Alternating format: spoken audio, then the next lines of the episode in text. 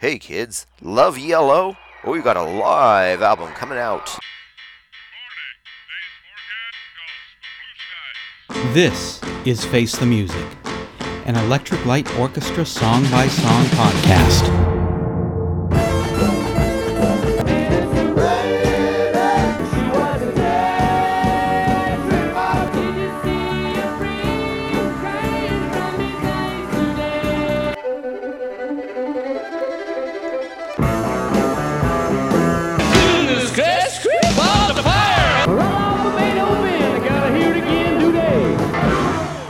Night the light went on in Long Beach bonus tracks. Listener comments, album information, reviews, and outtakes. I'm Eric Paul Johnson, And I'm Eric Winsenson. and this is a bonus tracks episode of The Night the Light Went On in Long Beach. And in the bonus track episodes, we read the listener comments about the songs that we covered from the album. This time it's my turn to give album facts about the album and talk about what we thought of the album. And then there'll be outtakes from each episode where we talked about the album. So, with that out of the way, let's get right to it. Those letters, I love those letters. Let's find out what you got to say. Oh boy! Mailman, mail today.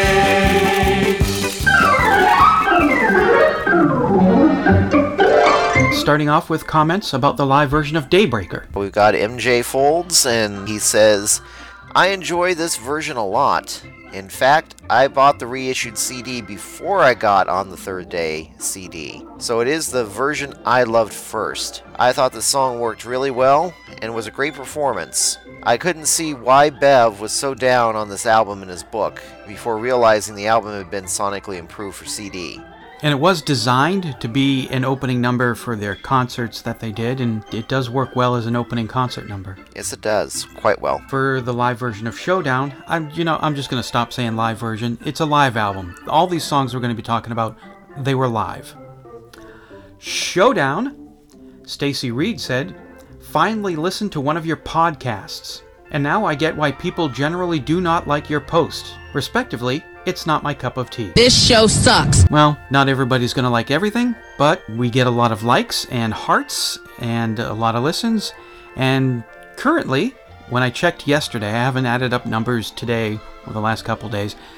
The total number of l- listens that we've gotten since February 17th, first episode that was posted, we're up to over 12,000 listens. So we're doing pretty good, and a lot of people are listening. That that's good. Of course, not everybody is going to like what they hear, and oh, for me, that that's perfectly fine. Yep, and we'll just find out where you live and smash your windshield. Uh, no, we will find out where you live and send you a box of chocolates. and then smash the windshield. Uh, we will not do any windshield smashing. Can I smash the windshield? You can smash your own windshield. I don't have a car. Well, then you can buy one specifically to smash the windshield. All right, I see no reason why this should go wrong. Okay. You're an idiot. Up next is Day Tripper. Pam Van Allen says the Beatles version of Day Tripper contains the radio friendly She's a Big Teaser. Jeff unabashedly tells it like it is. She's a prick teaser. I'm not so sure this song contains any drug references. Seems to be all about sex and the lack of it. I haven't had sex with a woman. Teddy Scott said, Yeah, I've always known this, but what I don't know is what's a prick teaser? Oh boy. Here's where we actually start getting our Twitter fame. Mm-hmm. I'll let Amy Costello answer this one because it looks like a lot less problem for us at the moment. It's one who makes fun of cacti. I hate when people do that. James Sampson said, She's a what now? What? I never picked up on Jeff's prick here. Since this comment came in, I've been meaning to listen to it to see if I hear it, and I bet you now, for the rest of my life, I am going to hear prick teaser instead of big teaser. So, thank you, Pam, for that. So before we get to the next one, which has uh, yeah, we're done with the prick comments. yeah, has nothing to do with that. That was actually the original line in the Beatles song, Hmm. but yeah, it it got changed. If you're wondering, it means it's um, a woman who um, uh, oh boy, how do I put this? It's a it's a woman who um, promises and does not deliver. That's the easiest way of putting it without um, ending up with us with a number of hashtags that have nothing to do with ELO. Right. She's a tease. Right. That's not really a line you would have used back in the 1960s. So yeah, they No. did they did change it. I'd have to re-listen to the ELO version to see if that actually is what he's saying. I did not know that about the Beatles version. I, I didn't know they went there. Or almost went there. Yeah, well, they did the four fish and finger pie in Strawberry Fields Forever. Or is that no? That's Penny Lane. Sorry about that. Penny Lane, yeah. The four fish and finger pie in Penny Lane, and uh, well, that is a uh, term for a woman's anatomy, and uh, that somehow actually made it on there because nobody knew what they were talking about. Honestly, I didn't even think of going there until now. Yeah, I thought maybe it was something. John and, John and Paul did, and decided to see what they could get away with. Mm-hmm. I thought maybe some sort of disgusting English food, fish pie, and you eat it with your hands like it's a, a hot pocket or something. I now it's taken on a completely different meaning for me. Thank you, Eric. Oh, you're welcome. I'm so happy to do this. Ask me about fish tacos sometime. Yeah, I think maybe we'll just move on, and you can just uh, go Sounds ahead and like a read the good next idea. comment. Yeah. And on that joyous note, let us get on with the show. Mary Dixon says, I was telling this 27 or so in line behind me that seeing Jeff Lynne was the closest he can get to seeing the Beatles, or a Beatle. Some boomers in front of me turned, shot me a look, and scoffed. Obviously not a real fan. Yeah, I have uh, noticed this. I mean, I've been alive since 1969, so I remember ELO and and they're big and famous in in the, their popular years.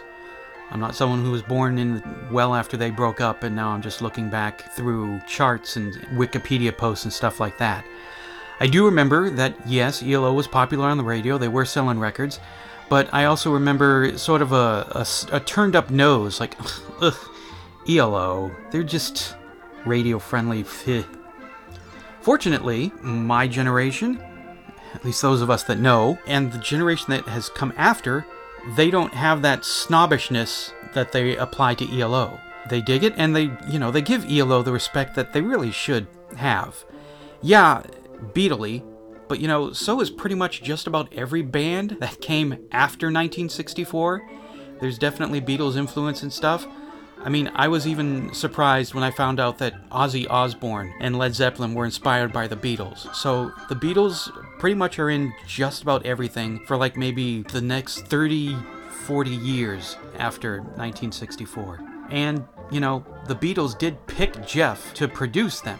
And he produced two of their songs, and they loved what he did. So um, I would say that makes him Beatle by default. Yeah, he also produced entire George Harrison album as well as Traveling Wilburys and everything like that. So yeah, he was not somebody where the Beatles themselves ever scoffed at him. Yeah, produced one of my favorite are Paul McCartney albums. Produced Flaming Pie, or a bunch of songs on that one.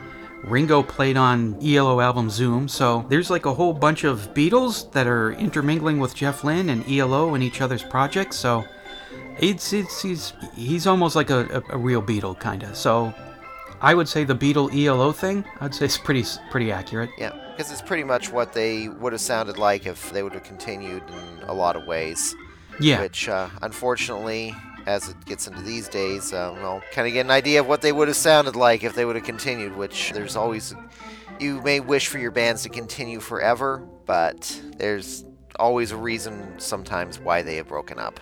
Yeah. Would you want a Beatles album with Sea Moon on it? I I wouldn't. Simon, Simon, oh, Simon, are we? Doug Payton said, Just found this podcast, and I'm loving it. Doing some catch up with some episodes regarding songs that I've heard on the early albums, or those that I'd heard a bit about. As much as an ELO fan as I am, I'm not too enamored with the early work. Glad I'm not alone. Great job, and I love how you end on a cute note with Madeline's review. I discovered ELO during Out of the Blue days, and then listened to a New World record at the same time and was hooked. I'll be especially listening to your reviews when you get there. For the album Time, I actually came up with a movie plot for it, as it clearly is telling a story. When you get there, perhaps I'll toss it your way. I wonder if you've thought about reviewing any of the fan made mega mixes. My favorite is one done by a guy who goes by Newly and uses the beat from Don't Bring Me Down as the glue to hold it all together. Keep up the good work. Thank you. I'm glad you found it and loved it. As for time, when I was 15, I got halfway through writing a novel based on time, so you're not the only one who did some fan fiction about time. Um, reviewing fan made mega mixes? N- no. There's going to be already a lot of ELO songs that we're going to go through. And at some point, I kind of like seeing that there's an end to this podcast series. I mean, I like doing it, I like putting this stuff out there for people to hear and making all that stuff, but it's also nice to see that at someday there's going to be an end. And I can find some other project to do, which is probably what's going to happen, even though I always tell myself, okay, I finished this. Now, don't do anything else, just kind of cool out and relax. And then I have an idea. Oh, I should do a Buckner and Garcia Pac Man Fever podcast. That'll go on forever. So, uh, sticking strictly with the ELO songs. No ELO side solo projects, no Jeff Lynne solo recordings or productions or, or fan mega mixes. Just whatever is under the Electric Light Orchestra name. But I, I do have that mega mix. I found it, I don't know, like 10 years ago, and it is pretty damn good. It's a lot of fun to listen to.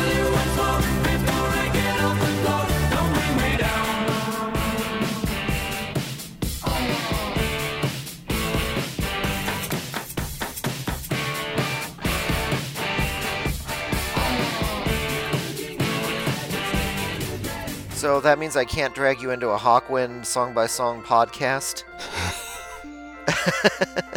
See, here's what happened on my honeymoon, and I feel like what you just said would probably apply.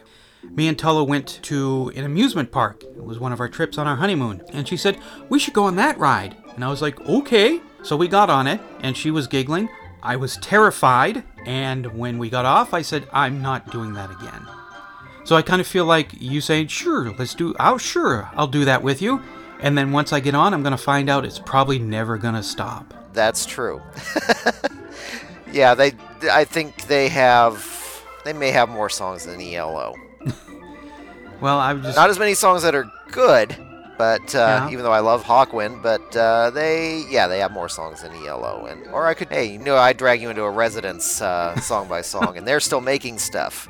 Yeah, yeah, they So- are. I mean, there's worse. There's Zappa, I'm still trying to get through just finding all Zappa albums at the moment. Yeah. So and Frank Sinatra recorded from the 30s into the 90s, so there's 60 years of songs. Mm-hmm. Yeah, no, I'm just good with this ELO one, and then who knows? Maybe I will do that Pac-Man Fever one. That, that was only eight songs. I can get through that.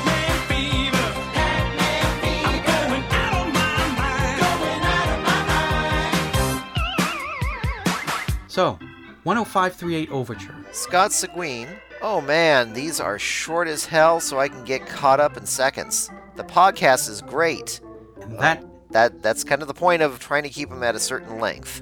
That's why they're uh, under 15 minutes. Although I just finished mixing the uh, Can't Get It Out of My Head one, we go a little long, but it's Can't Get It Out of My Head.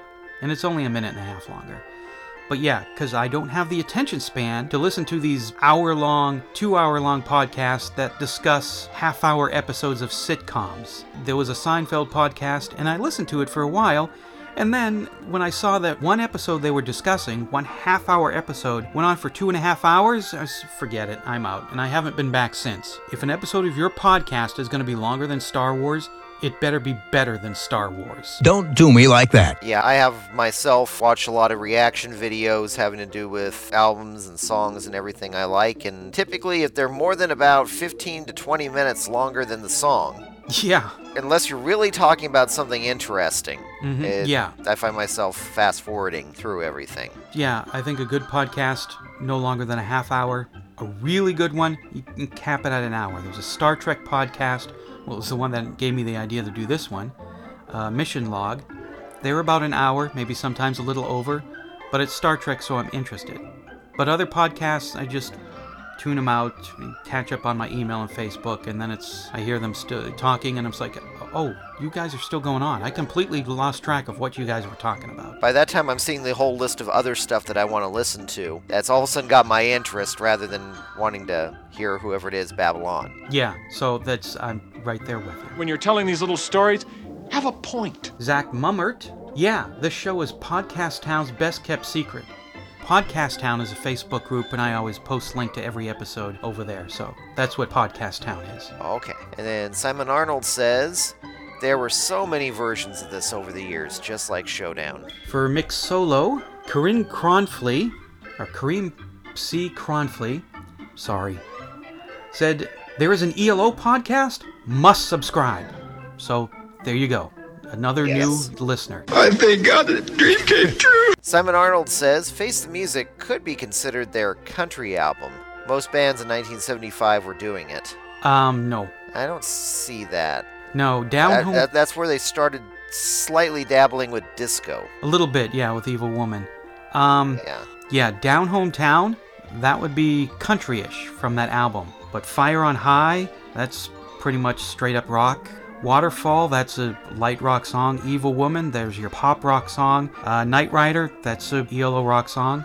Poker, that is straight up hard rock song. Strange Magic, there's your sweet love rock ballad. Down Hometown Country, One Summer Dream, that's another ELO rock ballad. Other than Down Hometown, I don't see country anywhere on that album. That ain't the way I heard it. Mark Herring said, Love the interview with Bev in the history segment, but I must have missed the puking dogs nearby. Mike Faber says, great podcast by the Erics. Name spelt wrong. I was not going to mention it.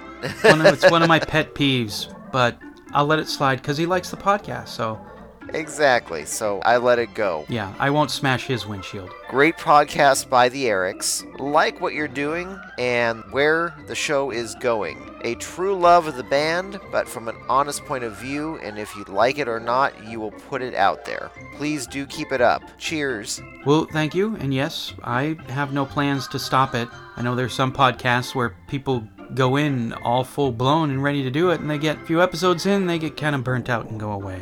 I don't do that kind of thing. It's a sort of like partial obsession. When I start doing something, I get into it, and I want to see it right to the end. So up until probably Handle with Care from Wembley, Wembley or Bust, unless there's an album after that, we're gonna keep going right through the end.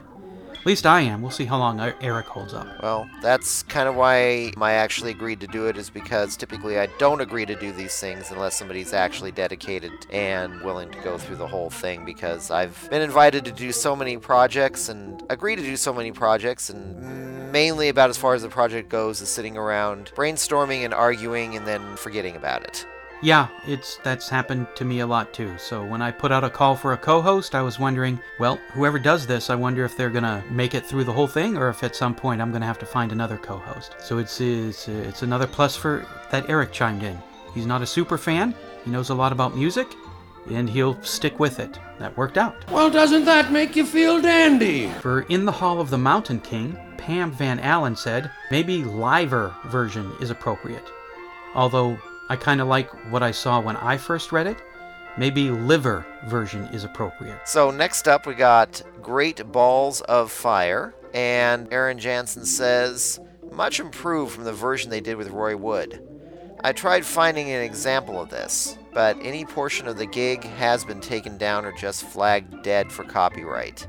Years ago, I could find a DVD version of the Guildford Civic Hall gig, 1972, for sale on Amazon, but decided to not buy it because it was all on YouTube. Shame.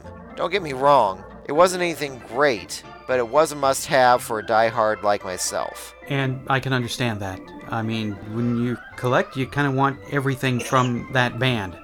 So I, even if it wasn't great, I, I would have liked to have seen it too. And I've made the same mistake that he's made. Oh, it's on the internet. It'll be there forever. I'll get back to it later.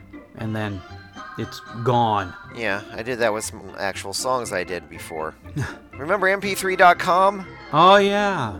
Yeah, it got bought out by Universal so that they could kill people's creativity and they took everything down. So, Sounds about right. yeah, should have saved those things. yeah. Not like any songs I do are actually really that good, but still. I know, I understand. I'm the same way. I save everything that I've made. You guys have to remember that when we were kids, we had to start off with baking clay tablets, and so things have improved a little bit on the storage end. What are you, a couple of nitwits? Think it's funny being old? Simon Arnold said, Long Beach is a great version, also on Flashback. You can hear that and all the top 20 guitar riffs from Chuck Berry hits on Roll Over Beethoven. It does sound better on Flashback than the record album that I have, so that's uh, I would agree with him there. Okay, and then Morton S. Erickson says, Love the live version, especially the drumming seems more powerful on studio recording, in my opinion. And love the podcast. Finally, a podcast on ELO. Thank you very much. I'll pass your message on to Stacy Reed. She'll be glad to hear it. So good. Mm-hmm. Nothing was ever so good. So this one came in to our Gmail account. Someone wrote us an email from Martin Coates. Hi guys, really liking the podcast. I am old enough to have bought and been excited by the first ELO LP. I would have been 15 when it came out, and as I was getting into prog rock, ELP, Yes, Genesis, ELO were the singles band the others never aspired to. Here in the UK, the singles chart were a little bit tame. Mungo Jerry, Freda Payne, Lee Marvin, Simon and Garfunkel, Free, Rod Stewart, and the beginning of the glam rock with T Rex. So ELO to me were shining stars. The first LP seemed good at the time, but hasn't aged well. I was a big fan of On the Third Day, as it seemed to have great tunes and fantastic orchestrations. So when El Dorado came out, I was confused. The music was good, but the songs were short, almost singles material, and not the direction I thought the band should be taking. By the time Face the Music was released, of course, the future path of ELO was plain to see. Great songs, great arrangements, and a great band of musicians. With the release of a new world record, Out of the Blue, Discovery, and Time, they just got better and better. Here's a question though. In the song, The Diary of Horace Wimp, a simple boy meets girl song. I've always wondered if the girl in the song was written about before. Listen to Girl at the Window by the Idle Race, just band before he joined the move. And it's a simple song of girl meets boy, just saying. I have seen Jeff Lynne's ELO several times live over the years, going later this month, and I am always amazed just how good the sound of the band is, even playing big venues like O2 in London. Keep up the good work. Thank you. We will. Um, as for the Horace Wimp and Girl at the Window thing, uh, thank you for letting me know. I'll keep that in mind when we get to Horace Wimp, which will be in November 2019, so uh, just about a year away. How do you do, Mr. Sponsor? How do you do? Here's the time for a commercial for you. We'd be glad to put it in if you'll get up a tin. How do you do, Mr. Sponsor? How do you do? Sponsor! Whoa, sponsor! Midnight on the Water, a novel by Pam Van Allen, tells the story of Horace, a man with a bank job in the city, who escapes from his dreary, lonely life into an elaborate dream world of knights, shamans, and merry men. Based on the 1974 Electric Light Orchestra album El Dorado, Midnight on the Water by Pam Van Allen is available at Amazon.com.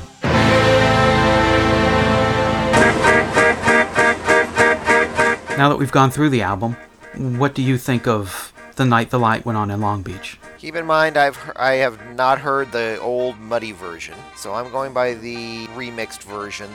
It's okay. If you weren't a big fan of the band, it might have a little bit more of an impact, which is kind of what it was meant to do. But to tell you the truth, if that was the first ELO album that I bought, it would be hard to convince me to buy much more. Yeah. If, if this was the only thing that was in my country and I've been hearing about ELO and this is what I get, especially if it was the older muddy version, yeah, I would have had to have somebody really convince me to try them again. I wouldn't say it would be like buying Love Beach as your first Emerson Lake and Palmer album, Yeah. but yeah, it's uh, because I don't think there's anything, there's few things in the world that are as bad as Love Beach, but this is it's it's okay. I would probably give it two and a half to three stars, Hmm. which, believe it or not, is about where most live albums with me hover anyway. So Yeah. it, it's not like I'm saying it's a horrible album, but it's I think they lost out on an opportunity to show the rest of their songs being played live at the time. I don't know. My opinion of it might be different if all the songs they left off of here were actually on here. Yeah. Well, I know this was a record company idea, and the record company was going to do this no matter what. And I know it's rare for some record executive to have a really bad idea and then make that bad idea happen. Um, certainly never happened much in the history of recording. But this album was a bad idea. This was a bad album, and not just for the sound quality of the original. I think it does a really good job of showing off ELO's skills as a band. They do an excellent job of playing these songs, and I think it shows off whether it was Jeff or Richard Tandy or both and their creativity to take the cover songs and do different things with them, like in a Day Tripper where they have all those classical synthesizing stuff in there. And but if you're trying to sell ELO as, as a live show, um, this would have been a bad time to do that. Out of, I, I don't know, eight or nine songs on this album, half of them are remakes, so you really don't show off much of the ELO catalog. And it's a bad idea for a band to put out a live album when you've only got three albums that have sold eh, moderately in some countries the On the Third Day had bombed in England, and what uh, at the time what they had three, maybe four singles, and again, some of those were hits in England, none of them were hits in America, and you're trying to sell this into countries where they don't know ELO so well. So you give them this album that doesn't show off a lot of their songs, and uh, what it does include are singles that really didn't get much play or know about in those countries. So this was a bad album. If they were going to do a live album or forced to do one, it should have came out in like 78 when they were at just the height of their fame and, and all that. So, yeah, this is not the best representation of ELO live. And I actually like the cover songs more than I like the original ELO songs are on it. So, yeah, I'd give it two and a half stars. But other than that, it's other than the Beatles remake and Mik's solo, Great Balls of Fire. It's it, eh, eh, not really much interested in the album. What really gets me is typically live albums in the 70s were meant to kind of signal a time when the band was changing their sound or when the band was uh, it was kind of a thing where you say, okay, this is what we've done up to now, and, and pre- get prepared for what we're going to do. Yeah. Blue Oyster Cult's On Your Feet or On Your Knees came out right after their first three classic albums did, and right before they kind of more commercialized their sound with Agents of Fortune. And so you can say, okay, here's where they switch gears to this. Mm-hmm. And then after that, unfortunately, most of their live albums just basically meant, oh, well, well we're, we're out of material at the moment. Yeah. But here are the hits, but with a stadium echo. Exactly. Yeah. But I love that band, and they've done the same thing with Some Enchanted Evening, is about their equivalent of the night the lights went on in Long Beach. Right. But this doesn't real. I mean, there is a big change in the sound mm-hmm. after this. Oh yeah. But this doesn't really gather and say, "Here's us at this particular point." Yeah. It's uh, well, we uh, took a live show and butchered it, and uh, yeah. here's some stuff, and hope nobody ever hears this album. Let's hope it never leaks out of these three countries that it's been going to. Yeah. Yep, let's hope there's never this technological revolution to where people can share music, no matter how obscure and how old and wherever it came from, over this medium, where everything that I, we've ever done, including probably scrubbing myself down in the shower, can now be heard. To everybody on the globe forever. Yeah. Yes.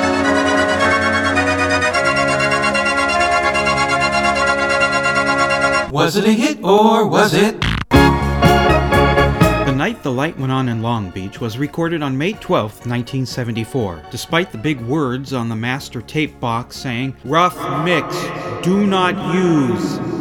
That recording was pressed into vinyl and released in Germany and a few other European countries in August 1974. Due to the horrible sound quality, the album bombed and became such an embarrassment to the band that they sued to have distribution of the album stopped. In 1985, a somewhat better remaster was pressed, and in 1998, after finding the right tape intended for the album, it was remastered in pretty digital sound and released on CD. However, the album was never officially released in America. It filtered into the country through imports. And now, outtakes.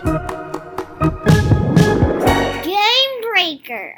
So they do a live performance of it and kind of get the audience all worked up for hey we're gonna make a live album and there'll probably be times in here where they we ask you to sing along and 20 minute drum solo and oh and we overdubbed everything because the uh, bass player got into the studio and made sure he drowned everybody out Right. Okay. Well, that's it. For, so that's it for this no, episode. actually actually it's pretty good live recording of the song and yeah I, I wasn't really expecting too much different on it simply because yeah about how it was supposed to be performed it was conceived as a live performance to begin with so All right, and that's it for this week's episode. Next week, it's. Showdown Live. Thank you. That's all I needed. Yeah. some of the big big ba- big huge bands have everything to where they can get it sounding like they want to live but most people they're just lucky that they don't just have mic feedback throughout their entire performance Yeah. It's like what I said last week. This is the most accurate sounding live album I've heard. Yeah, so far because yeah, um, I've I've seen bands with orchestras, but I've never seen a band like Electric Light Orchestra where you would have some cellos and violins that are actually mixed in with the rock part. Usually, if they're doing this, they're doing a full orchestra in the back that's actually rehearsed with the band, worked on the songs, and it sounds like it's all together. Yeah.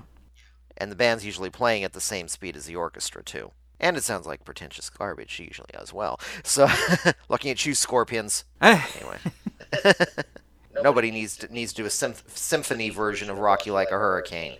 Why? Just why? I'm not a big Scorpions person. Well, I'm not a Scorpions person at all. But why You're a centipede person now. anyway, a little reference to his uh, little uh, insect problems, which may which make mine pale in comparison. Yeah, I didn't run into these things all the time in Phoenix, but out here I keep seeing them on the walls. I hear they're harmless, but they still look creepy.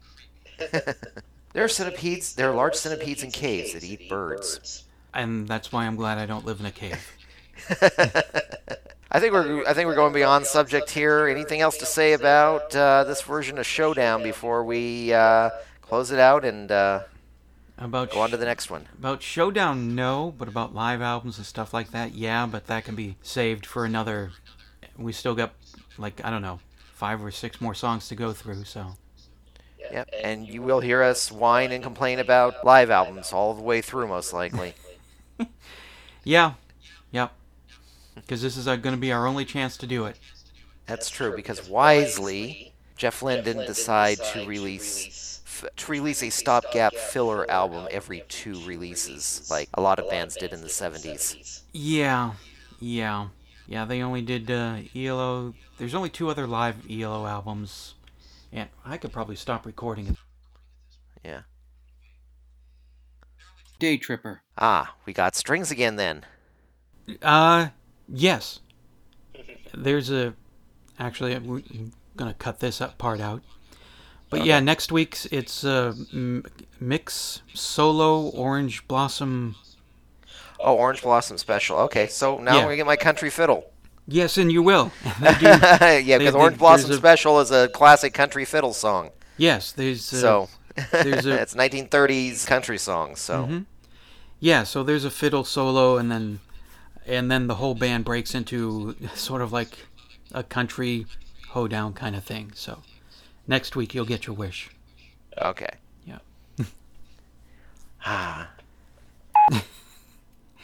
Well, I, I, I like it. I those synthesizer things that that always grabs me. Yeah, it's pretty much a standard issue live cover of a Beatles song where Jeff Lynne gets to pretend to be a Beatle.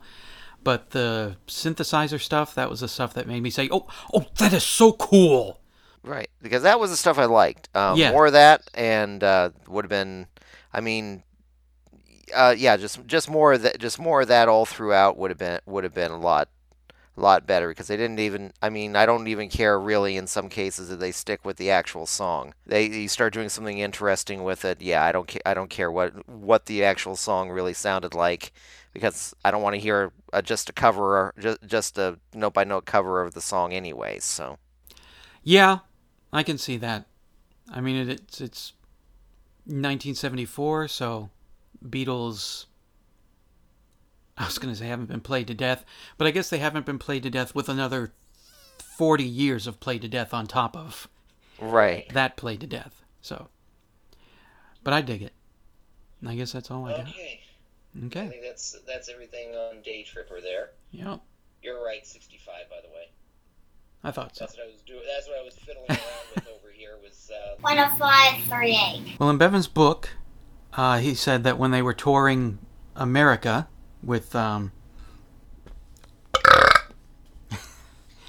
when Leave they that one in. now we got stuff for the outtakes. when uh, or roll over Beethoven. Yeah. Yep. Yeah. That's that's the thing is that yeah, roll over Beethoven. I wasn't that big of a hit, but it was enough to get some people listening to him. And uh, it's still good that it wasn't. I I still stick by that. It's good that it wasn't the big hit that they were hoping for because that would have been it. Mm-hmm. Your Did get, novelty group. Yeah. Sorry. You're you're done on on uh, U.S. radio forever. mm-hmm. Did get to number 42 here in America, so that's pretty close. Yeah, I just went through uh, my some of my big country stuff, and Big Country released three of the best be- best albums of the 1980s.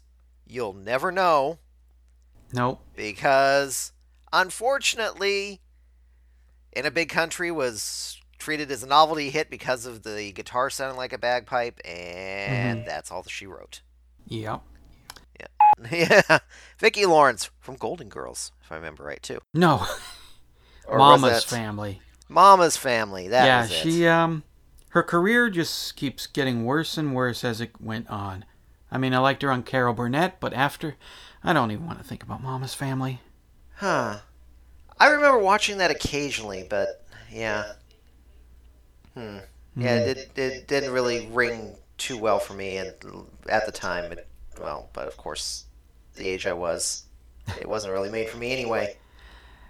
Uh, it, it we're, we're diverting, and this will probably wind up an outtake. Yes. But uh, the Mama's, okay, the Mama's, family, yeah. Vicki Lawrence. Okay, so Yeah. the Mama's family bit worked better on Carol Burnett than on its own show. oh, its own show, it was just ungodly stupid. But anyway, Okay, that's about it for me. uh, that's it for me. What are we doing next week? Next week we get the the Mik Kaminski violin solo. Ah, okay. Yeah. And this week we cut out a whole bunch. Yeah, even though we just went 11 minutes, we cut out about two minutes of Mama's Family. That's fine. I got I got plenty of stuff. I was prepared for these. Uh, Mik's Solo. It's also wonderful how he switches from violin to fiddle in the middle of it. yeah. Well, you know. I know a bunch, of people are going are, are going. Huh? Okay, that's a joke. Just so you know, before all the all the uh, replies come in, that that that is a joke. and that's a cough. Yes, it is, which will be edited out. Yeah, we will. Um, yeah, he. So I he gave you a nice sp- space to edit there. Yeah. So, I'm going to float an ELO conspiracy that obviously is not true, but it's the 21st, it's the early 21st century. Never let the truth get in the way of a crackpot conspiracy theory. And my conspiracy theory is that Jeff Lynne is dead, and that the proof is here on this album. And he died sometime after this album and maybe before Eldorado was released. Because when you listen to this album and you hear Jeff introduce songs or say hello to the crowd, his voice is different. It's deeper, it's more booming. And then after this, let me do that again without hitting the chair. And then after this, he's got that smooth, breathy voice that he's always had. So, like 1974, Jeff is about 27, 26. At this point, your voice is set for life until you get like maybe into your 70s or 80s, and then things start to wither away. So, how would you explain the voice change? Clearly, Jeff died. Like Paul McCartney, ELO needed Jeff. They found a replacement, and this is the replacement that we've had since then. Because even the music changed after this album.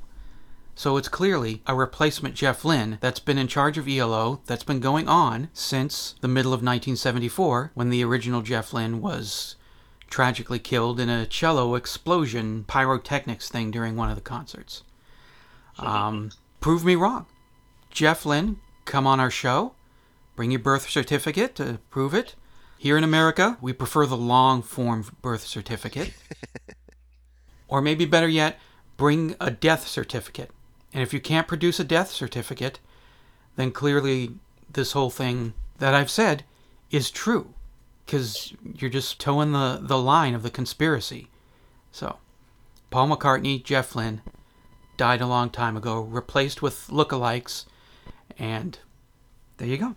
I see no reason why any of this could be wrong in any way. Um. well, for one thing, you need to deliver this properly. Jeff Lynne is dead. I have the proof. That's right. I, I, I, need to be more crazier. Exactly. You, Yeah. you got you got to go full Alex Jones. That brings up a whole mess of sexual innuendo that I don't want to go into. yes. Yeah. Oh yeah. So is this your segue to let the audience know that we're going to be advertising fake male enhancement products uh, to everybody for a while now? I've got college debt to pay off, so yes, we're gonna, whatever brings in the money. No, I can tell. I can give you 100% proof that Jeff Lynne has been alive this entire time. So he got to you too, did he? Nope. no. There's 100% proof that he's always been alive. Well, what's that proof? Name one other white guy other than the drummer for Grand Funk Railroad that can pull off that fro.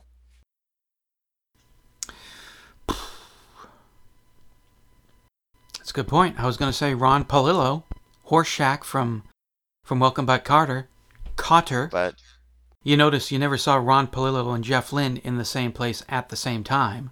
So well, you really haven't seen Ron Palillo any place.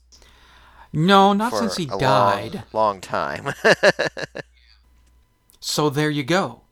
Maybe this ELO Jeff Lynne that's out, this is their third Jeff Lynne. It's like the doctor. They keep replacing Jeff Lynne's as they go on. So when Ron Palillo died, what are we going to do? We need a Jeff Lynne to produce this album. We need a Jeff Lynne to go out and tour with this new ELO. Let's find a new one. This conspiracy gets deeper the more you go into it, and the more I deeply inhale a bag of Sharpies sealed tightly over my head. Yep. Or you or you're just bitter because you uh, want to go see him, but you don't want to drive four hours. Why can't he come to St. Louis? Is it really that hard for him? Because everybody's afraid of St. Louis. it's right between two dates. He's playing in Rosemont, that's Chicago, and I think he's playing in Kansas City or somewhere out there. It's we're right smack in the middle. Just stop in St. Louis. So that's pretty much all I got. Okay. Yeah. So you came up with an entire idea of how to stretch this out for a violin solo that so we have a longer podcast than the violin solo. So we have something else to talk about. Yeah. Okay. Yeah. Hmm. Well, guess what? I don't think he's coming to Phoenix either, so Yeah. He came to Utah. I know. I don't know. My friend took my my a friend of mine in Utah took his kids, so Lucky pup. So, by the way, that should make you happy because later generations still enjoying uh, ELO. They've real. All right, I'm gonna stop recording now. Mountain King. Could have been the thought process too. However, on the third day, did do pretty well in Australia, and that's one of the for the night the light went on in Long Beach, simply because they wanted Australia to hear how the band sounded live. Because that particular point in time, Australia was something you really had to plan for uh, on your world tour. So Yeah, and you probably had to be a pretty big name to want to go through the hassle and the cost of your show traveling all the way to Australia. exactly. And ELO was a name. They weren't a big name yet, but they were getting there. But I don't think big enough to where they the cost and hassle of a 26, 30 hour plane trip, not to mention all the stage equipment and all that stuff that, yeah, that you wouldn't want to put up with for that long of a trip. Oh, and Jeff is terrified of flying. Or he Oh, was back then. I don't know if he's gotten over it, but back then, yeah, he was terrified of flying.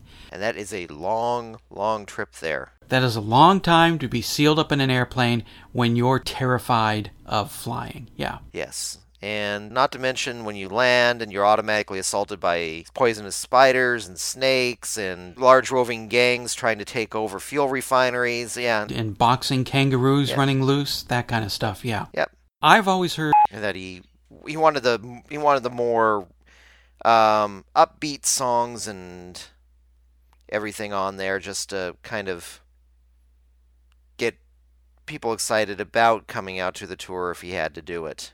Yeah. Um. Yeah, because I with the CDs version, I got 74 minutes, but with a single album back then, you had 45 if you push it. You had 50 minutes. You could push it to 60. Yeah. You could really push a single album to 60 if you knew had if you had somebody who knew how to cut it right. Yeah. Which you, there were very few people even back then who could cut an album at 60 minutes, a single album at 60 minutes, and actually make it sound good. Because otherwise, you had a severe drop in sound quality. Which you really don't want with this album because it already has that severe drop in sound quality. Right. Yeah. Um, most of the time, 50 minutes was about as far as somebody was willing to um, stretch it. Yeah. That was because that was one thing Iron Maiden used to brag about is because they could do a 50 minute album and make it sound and still make it make it sound good simply because they hired somebody who knew how to who specifically who knew how to cut an album to make it sound good at 50 minutes instead instead of most of the um, people who would master an album and even at 50 minutes you'd all of a sudden have a complete volume drop Yeah. so I think that's about all I got for this one. That's about all this one so Okay. uh, on to some great balls of fire and i'm not talking about something you need injections for Yeah, you might want to go to the clinic for those balls of fire. Yeah. yes Yeah. Great balls of fire. I don't know if I have much more to say about Great Balls of Fire. no it is a great version of the song should have been the single but well they go for the beatles tune hmm Well, see, I just, I just, I know this is where we differed last time we brought it up. I, I thought the Day Tripper, yes, Day Tripper. Because last week I kept saying Daybreaker when I meant Day Tripper, or the other way around. Day Tripper. I loved the live version of Day Tripper. I know you were kind of eh about it, but I think Beatlemania sells better than Jerry Yeah. Lee Lewis Mania in the mid '70s. So true Probably why they went with the Beatles single. exactly Ow. Anyway, Jerry Lee Lewis knows how to get 'em young. he sure did. And at this point in his life, there isn't anybody who's younger than him. Or- Sure, that- who that's isn't true. who isn't younger than him. Yeah. Hmm.